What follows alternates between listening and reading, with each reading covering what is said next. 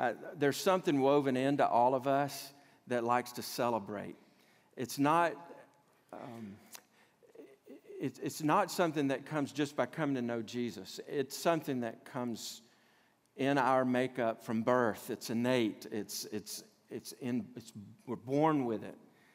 And, and it's, it's global. It, it's, there's something we love about celebrating, and we celebrate all kinds of things. Uh, I don't know if there's a way to put a dollar amount on uh, what we do to celebrate things. It is so much a part of our world. We celebrate births, we celebrate engagements, we celebrate marriages, we celebrate anniversaries, uh, we, we, we celebrate accomplishments, we celebrate wins, we celebrate uh, championships, we, we, we celebrate uh, victories at work, we celebrate making a sale, making a deal, we, uh, is, is, we look for holidays to make up, to celebrate. Uh, we, we celebrate the, uh, when the first tooth comes in a child, and I guess we celebrate when we lose our last one. I mean, it just, we, we, we celebrate lots of things. I think it's God's gift to us. It's God's gift to, humanity in that He's giving us, He's given us a little taste of heaven. Because heaven is a place of celebration. You read the book of Revelation, the last book of God's Word, and you find out that heaven will be a place of celebration. There is this build toward what Revelation speaks of as the wedding banquet. This coming together of the bride of Christ with the groom named Jesus. And there's singing and there's celebration. There's bright lights. There's celebration.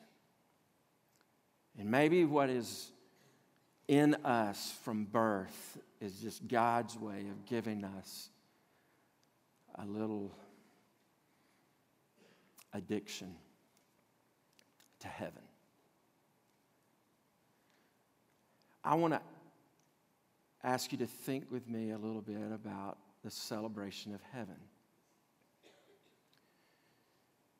Last week we looked at what makes heaven celebrate, and we saw that heaven celebrates one sinner who repents. More than 99 who need no repentance. I'm confident that in this room today, I would, I would just think majority in this room, not, not all, but majority of this room, you know Jesus as Lord and Savior. And God would be pleased with us gathering here. He would be honored with our worship this morning. But don't miss the truth of Scripture where Jesus himself taught that there is rejoicing in heaven over one sinner that repents, more than 99 who need no repentance. And so today, if you're here and you have never trusted Jesus Christ as your Lord and Savior, you know what would make heaven celebrate today more? For you to give your life to Jesus Christ. If you would turn to Jesus and trust Him alone as your Lord and Savior, heaven would be cheering right now. Amen, church? And don't, don't let this day go by without giving your life to Christ. So I don't know it all. I don't know the whole picture. I don't know the whole story. If you know that you've sinned and you need a Savior, and you believe that Jesus Christ died on the cross to pay for your sin, and you believe that He rose from the dead and lives today, you can be saved. You can turn to Him and trust Him alone for forgiveness of your sin, and He will give you a new heart He'll give you a new life. And there'll be a lot to learn beyond that, a lot of ways to serve Him in the future. But with childlike faith, you can come to Jesus with trust and faith. Just like you sat down in that chair this morning in this room and trusted that chair to hold you up, today, if you would sit down into the life and story of Jesus Christ, He will save you. Today, a lot of you look at me, and in your mind, you would be saying, I'm so thankful I've done that. I'm so thankful I've been saved. And you're hoping even that somebody in this room that doesn't know Jesus would be saved right now, would give their life to Jesus Christ. I want to ask you a question. Those of you who know Jesus today in this room, I want to ask you this big question Will you participate in helping heaven celebrate? Will you participate in helping heaven celebrate? I want to ask you three questions that go along with that one main question. And I want to invite you, as a follower of Jesus Christ, to get involved, to participate, to go after the one that needs Jesus Christ. Look with me in God's Word, and we see a group of people that are being introduced to Jesus Christ. This Gospel of John, written by a follower of John, after Jesus had died on the cross and rose again and ascended to heaven, John wrote these words to tell the story of Jesus. And we pick up in John chapter 1 and we, we, we see the life of one named John the Baptist, different than the writer of this book. And John the Baptist is telling about Jesus and what he came to do as John the Baptist. And he, he says, I'm, I'm the one that came to make a way for Jesus. I'm the, I'm the announcer. I'm the one that walks into the ring and tells, Here, here's who's coming. And you see this happening here in front of people that are around John and following John. And pick up in verse 29 as John is speaking, says, The next day, the next day he saw Jesus coming toward him. That's John the Baptist saw Jesus coming toward him physically, in body form, walking. The next day he saw Jesus coming toward him and said, Behold the Lamb of God. Behold the Lamb of God who takes away the sin of the world. This is he of whom I said, After me comes a man who ranks before me because he was before me. I myself did not know him, but for this purpose I came baptizing with water that he might be revealed to Israel. And John bore witness. I saw the Spirit descend from heaven like a dove, and it remained on him. I myself did not know him, but he who sent me to baptize with water said to me, He on whom you see the Spirit descend and remain, this is he who baptizes with the Holy Spirit. And I have seen and I have borne witness that this is the Son of God. Let me stop right here and give you the first question. Here's the first question. Now, the main question is this Will you participate in causing heaven to celebrate? But here's a question that supports that. If, you're, if you would do this, let me, let me ask you this question Who is the one? Who is the one?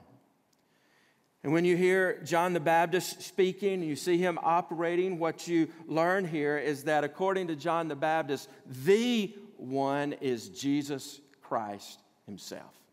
He's the one. In these verses that I've read, it identifies, they identify who Jesus was. You begin to hear these names of Jesus, and just a very short span of verses, you begin to have all these describing names of who Jesus is. Already, just in these uh, four or five verses, John identifies Jesus as as the Lamb of God. Uh, John comes, he says, he sees him coming toward him, and his words are, Behold, the Lamb of God. There are seven or eight different ways, seven or eight different references to who Jesus is from verse 29 down to the end of the chapter. The first one is the Lamb of God. Now, if you've never heard of Jesus before, or you, you are not familiar with the Jewish culture, you don't know the Old Testament, to say about someone they're the Lamb of God, that is like, what is the Lamb? What is, what, what's the big deal about that? But in their day and in their culture and in this landscape, for John to say, This is the Lamb of God, all of the Old Covenant, all of the Old Testament, all of Moses and what he did, and the exodus of the Israelites out of Egypt, all of the prophets, it, it, it comes together in what they knew of the temple and the tabernacle and the sacrifices and the festivals, because they knew that in their culture, the way they related to God was through a high priest. And that once a year, this high priest would go into the temple, into the Holy of Holies, and he would put a lamb on the altar, and that lamb would be slaughtered there, and that would serve for one year's remission of God's wrath on sin. And the next year would roll around, and another high priest would go in and put a lamb on the altar. And the next year, the high priest would go in and put a lamb on the altar. And it's just over and over and over again, trying to, uh, just dealing with the sin of the people. Well, when Jesus comes, John says, Behold, the Lamb of God. And John was pointing out that just like the prophets had promised and predicted, just like the law pointed to, there has come ultimately one sinless, spotless lamb.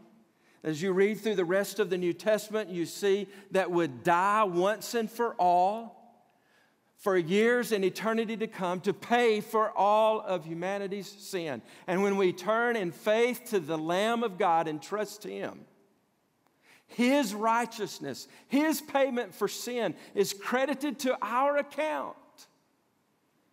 And John is promoting, he is announcing here that the Lamb has come, the sacrifice, the once and for all sacrifice for sin has come. He's the one. He's not just another lamb, he's not just another sacrifice, he's not just a possible sacrifice. He's not one of many sacrifices. He is the once and for all Lamb of God that would die and pay for sin. Now, it goes on and he describes him not only as the Lamb of God, but also as the Son of God. In, in verse 34, John says, And I have seen and I have borne witness that this is the Son of God. Not one of many, but the Son of God. Later, he would be described in John 3:16, where the verse says, "For God so loved the world that he sent his only begotten Son, that whoever believes in him would not perish but have eternal life." He was the Son of God, and this was evidenced by the descending of the Holy Spirit on Jesus Christ. And John says, I witnessed this. I saw the Spirit descend upon him. It was God's mark to identify publicly that this is not only the Lamb of God, but also the Son of God. Continue to read down through these verses, we find out that Jesus is identified as the Messiah, the one, the anointed one. Throughout the Old Testament, Jesus promised uh, that there was the promise that the Messiah would come, the anointed one would come, the Savior of the world would come. And, and John is saying here, in these verses and other witnesses of Jesus, He's here. We waited hundreds of years. He's here in the flesh the Lamb of God, the Son of God, the Messiah goes on, and you see later in these verses it speaks of the Son of Man, the King of Israel, Jesus of Nazareth, the son of Joseph, the son of Joseph. All pointing to the one. Listen, when we talk about salvation, We talk about the forgiveness of sin. Jesus is not one of many ways to be saved. He's not one of many messiahs, not one of many sons, not one of many gods. Jesus Christ is the way of salvation. He's the one. The emphasis on the article is huge. And Jesus himself would say, I am the way, I am the truth, and I am the life. And no man comes to the Father but through me. And I want to just say to you today that if you've never trusted the one, why not turn your life over to Him today and be saved and be changed forever? Second question Will you participate in ca- causing heaven to celebrate? We need to make sure we know the answer to who is the one. Second question is Who is your one? Who is your one?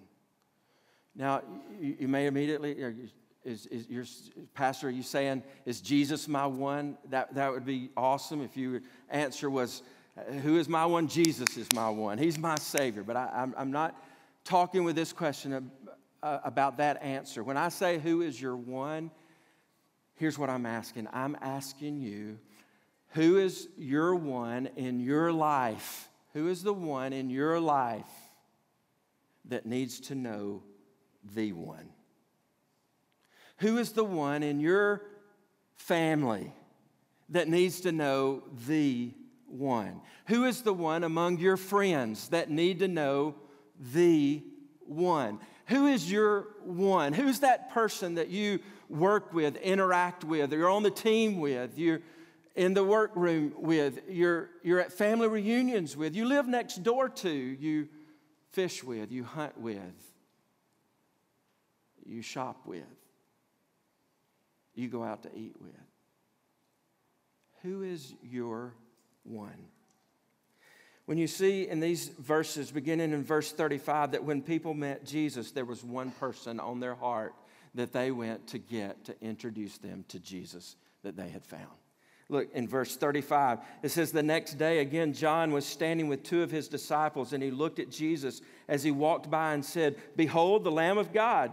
The two disciples heard him say this, and they followed Jesus. Uh, Jesus turned and saw them follow him and said to them, What are you seeking?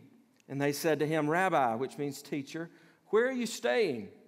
He said to them, Come and you will see. So they came and saw where he was staying. And they stayed with him that day, for it was about the 10th hour, around four in the afternoon. One of the two who heard John speak and followed Jesus was Andrew, Simon Peter's brother. He first found his own brother Simon and said to him, We have found the Messiah, which means Christ. He brought him to Jesus. Jesus looked at him and said, You are Simon, the son of John. You shall be called Cephas, which means Peter. So here's Andrew who's following John. He's introduced to Jesus. He goes and spends a day with Jesus finds out that he's the Messiah, believes that he's the Messiah, and the Greek word for first, there's the word proton. It's some debate on whether it's an adverb or an adjective, but it is descriptive of first things. The first thing that he did after learning and believing that Jesus was the Messiah, he went and found his brother. First thing he did. He went and found his family member that needed to meet Jesus. And Andrew, what you find about the story of Andrew throughout Scripture, I believe he's mentioned three times in Scripture, and all three times that Andrew's mentioned, he's always bringing someone to Jesus. Andrew here brings his brother Simon Peter to Jesus. It was Andrew that found the little boy with the loaves of fish, loaves of bread and the fish, and brought this little boy to Jesus for his food to be used. And then it was Andrew that was a part of the group that brought the Greeks to Jesus. He had met Jesus, and what he did was went after people and brought them to Jesus. And I want to ask you, with the perspective that Andrew went and found his brother, is there a family member that you might say today is your one? A granddaddy that needs Jesus, an uncle, a first cousin, a brother, a mother, a son, a grandchild. And you know today their name is right there. They need Jesus.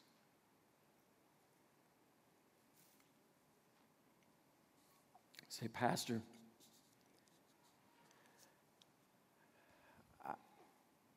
I'll go to Mississippi before I talk to my family about Jesus. I mean, I mean, I, God send me anywhere. Just don't send me to talk to my family about Jesus. Um, it's hard, isn't it? A lot of people say the hardest person in their life to talk to is a family member. And probably some of you've got some scars of being at family reunions, and, and there's, a, there's a, an uncle or an aunt that they've got Jesus back there somewhere, and every time y'all get together, you know where it's headed. A lot of people are upset about it. Listen, you love your granddaddy, you love your brother, you love your grandchild, and you love Jesus. Don't wait on somebody that doesn't love that person like you love them to go tell them about Jesus. Ask the Spirit of God to give you courage and the opportunity and the words and the burden to see your family member come to know Jesus. Make it your first priority leaving this room today to pray for that family member and to find opportunities to speak to that family member, to introduce them to Jesus. But notice also there's a guy named Philip here. In verse 43, it says, The next day, Jesus decided to go to Galilee. He found Philip and said to him, Follow me. Now, Philip was from Bethsaida, the city of Andrew and Peter. Philip found Nathanael and said to him, We have found him of whom Moses in the law and also the prophets wrote, Jesus of Nazareth, the son of Joseph. And Nathanael said to him, Can anything good come out of Nazareth? Philip said to him, Come and see. And Jesus saw Nathanael coming toward him and said of him, Behold, an Israelite indeed, in whom there is no deceit. And Nathanael said to him, How do you know me? And Jesus answered him, Before Philip called you, when you were under the fig tree, I saw you. Nathanael answered him, Rabbi, you are the Son of God. You are the King of Israel. Jesus answered him, Because I said to you, I saw you under the fig tree, do you believe? You'll see greater things than these. And he said to him, Truly, truly, I say to you, you'll see heaven open and the angels of God ascending and descending on the Son of Man. So maybe a family member that God would use you to reach, but also you may be like Philip today, and there's a friend that God would use you to reach. A friend you hunt with, a friend that you fish with, a friend that you shot with a sorority sister that you had 20 years ago that you haven't talked to in a long time or that you reach out to once a year. Maybe it's a, somebody you've lived next door to or an old sand pile Tonka truck buddy that you had years ago as a little kid. Just friends. And Philip, he, he meets Jesus and he, and he goes to Nathanael and he says, We found him of whom Moses in the law and also the prophets wrote, Jesus of Nazareth. Nazareth. And, and here's what when Philip said, Of whom Moses in the law and also the prophets wrote, Philip was saying to Nathanael everything that we know about the law, about the Old Covenant, about the Old Testament, the one that the prophets were talking about. I met him. He's here.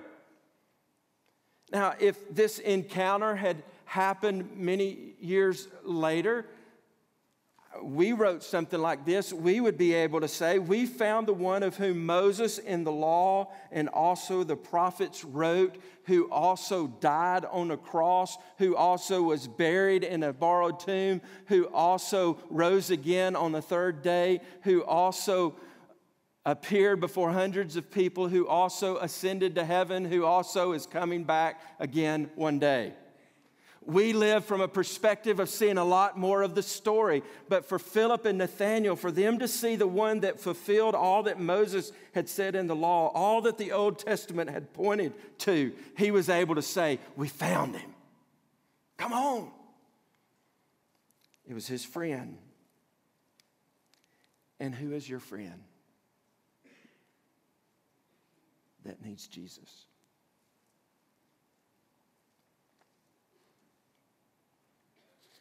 Last question. And early this morning, was looking back over the message and praying and thinking about this was not in the message until early this morning. And it's this last question that God just pierced my heart with, and it was this Who is God's one? Who is God's one? Who is the one? Jesus Christ. Who is your one? Maybe it's a family member or a friend. When I ask this question, who is God's one? What does that mean? What that means is, who is the one that God is already going after? It's here with Philip and Nathanael.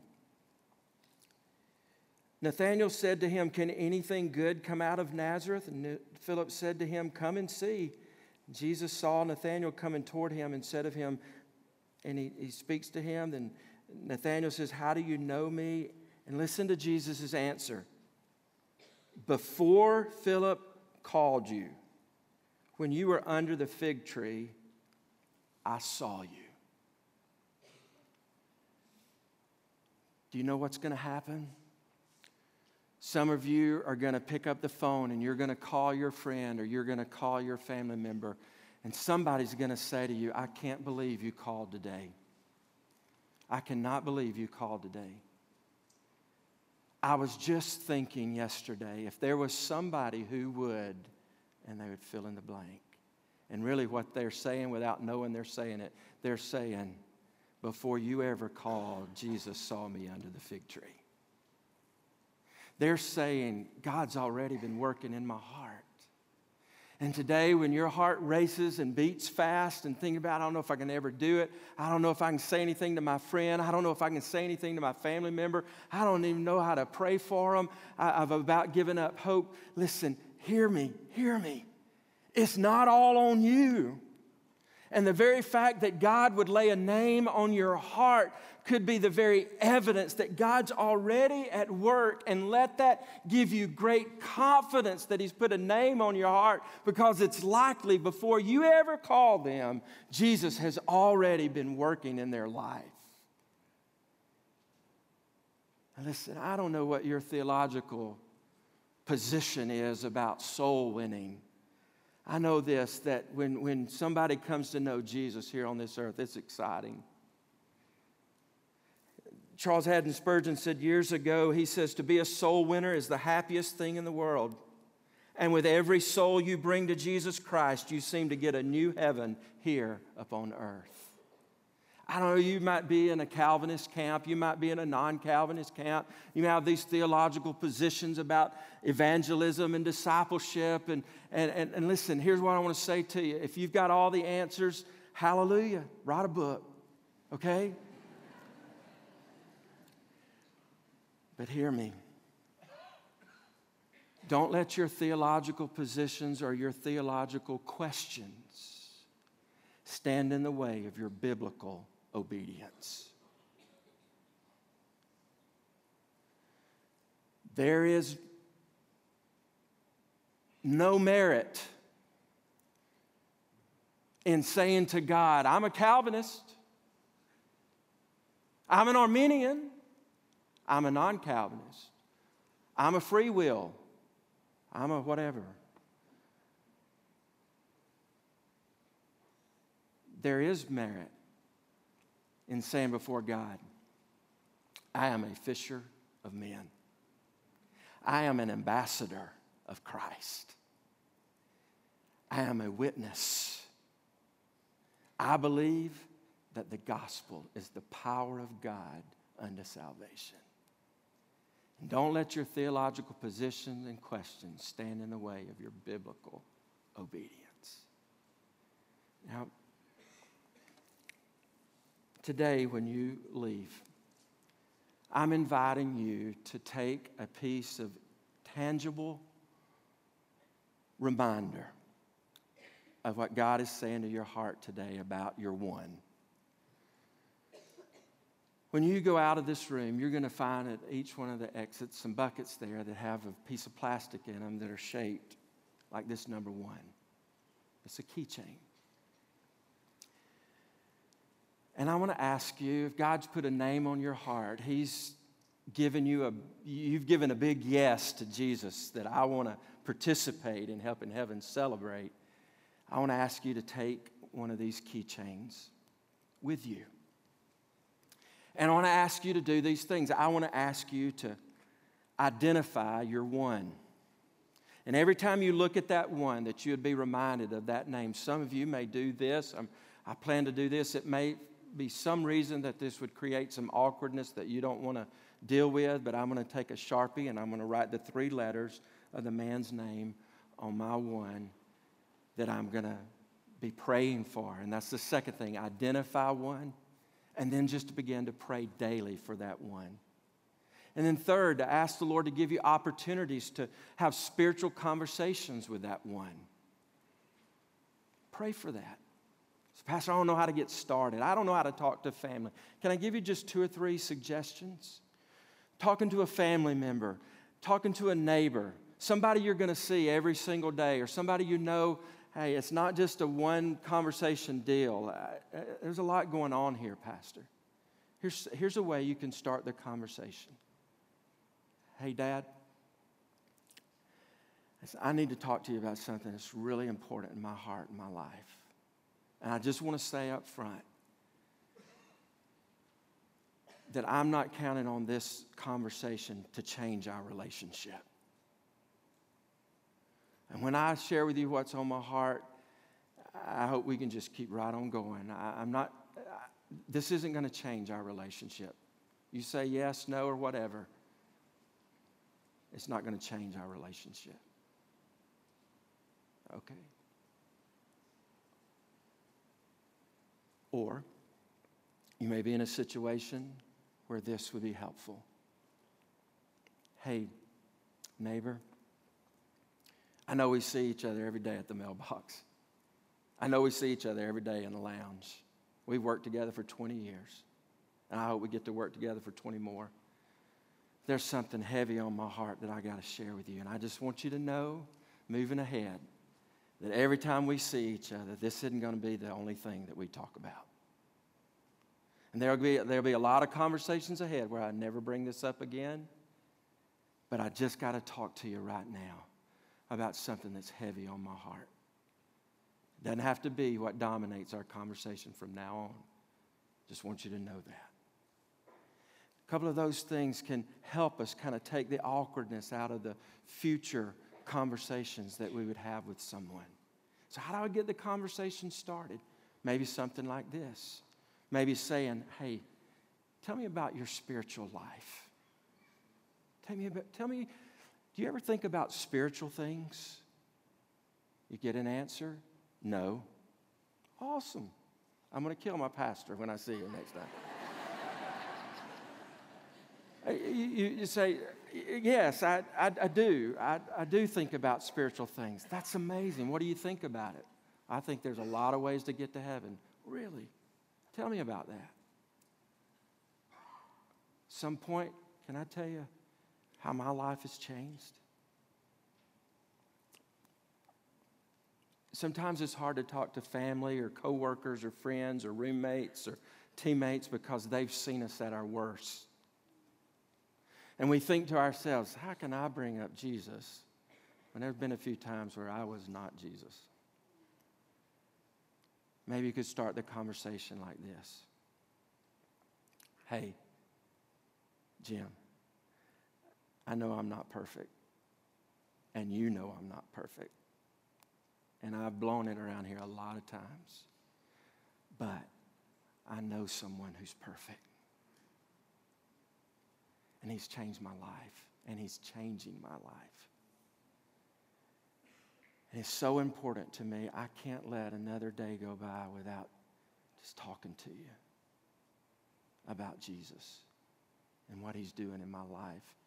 And I think what he could do in your life. But just right up front, where you're saying, you're, you're, you're leveling the ground. You're saying, I'm a sinner and I need a Savior. And I met him. I want you to know him. Who's your one that you could start praying for every day? That you could start looking for opportunities for conversation? I'd encourage you to invite them to come to church with you.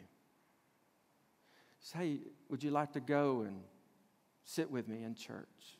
We got some new space. I want you to meet my pastor. And that'd be another thing. I was, if you bring a friend with you that you've been praying for, it would be a joy for me for you to walk up to me and say, Hey, I want you to meet my friend. You don't have to walk up and say, Hey, Pastor, I want you to meet my one. They're right here. now, you may know them well enough for that. You, you want to do that. But you can just say, Hey, I want you to meet my friend. We're 77 days from Easter. What if the next 77 days we just had a name? We were praying for every day. We were looking for opportunities to talk to them about Jesus. If you see my keychain in the days ahead, you're going to see this one hanging on it with a name I'm praying for. Looking forward to heaven celebrating when they come to know Christ. I want to ask you to stand to your feet and bow your head. And ask our band to come. Some of you today, you can't leave this room without praying for your one. It's so heavy on your heart. You know today, I'm not going to walk out of here without praying for them. And I invite you to come from the stadium seating, from the floor here, come to these steps, and let's pray together and let's take their name before the Lord and let it start today. Some of you um, need to trust Jesus as Lord and Savior, I'm going to be right here. I want you to come and share that with me. Some of you have already done that, but you've never followed the Lord in believers' baptism. Would you come and share that with me? And we'll talk about scheduling that for another day. But it'd be just a chance to get it out there and let's talk about it. Some of you need to just have somebody pray with you for someone else or for you. I'll be here at the front as well. You come right now. We're going to sing the truth of who Jesus is and declare it. But you come right now as the Lord leads. In Jesus' name.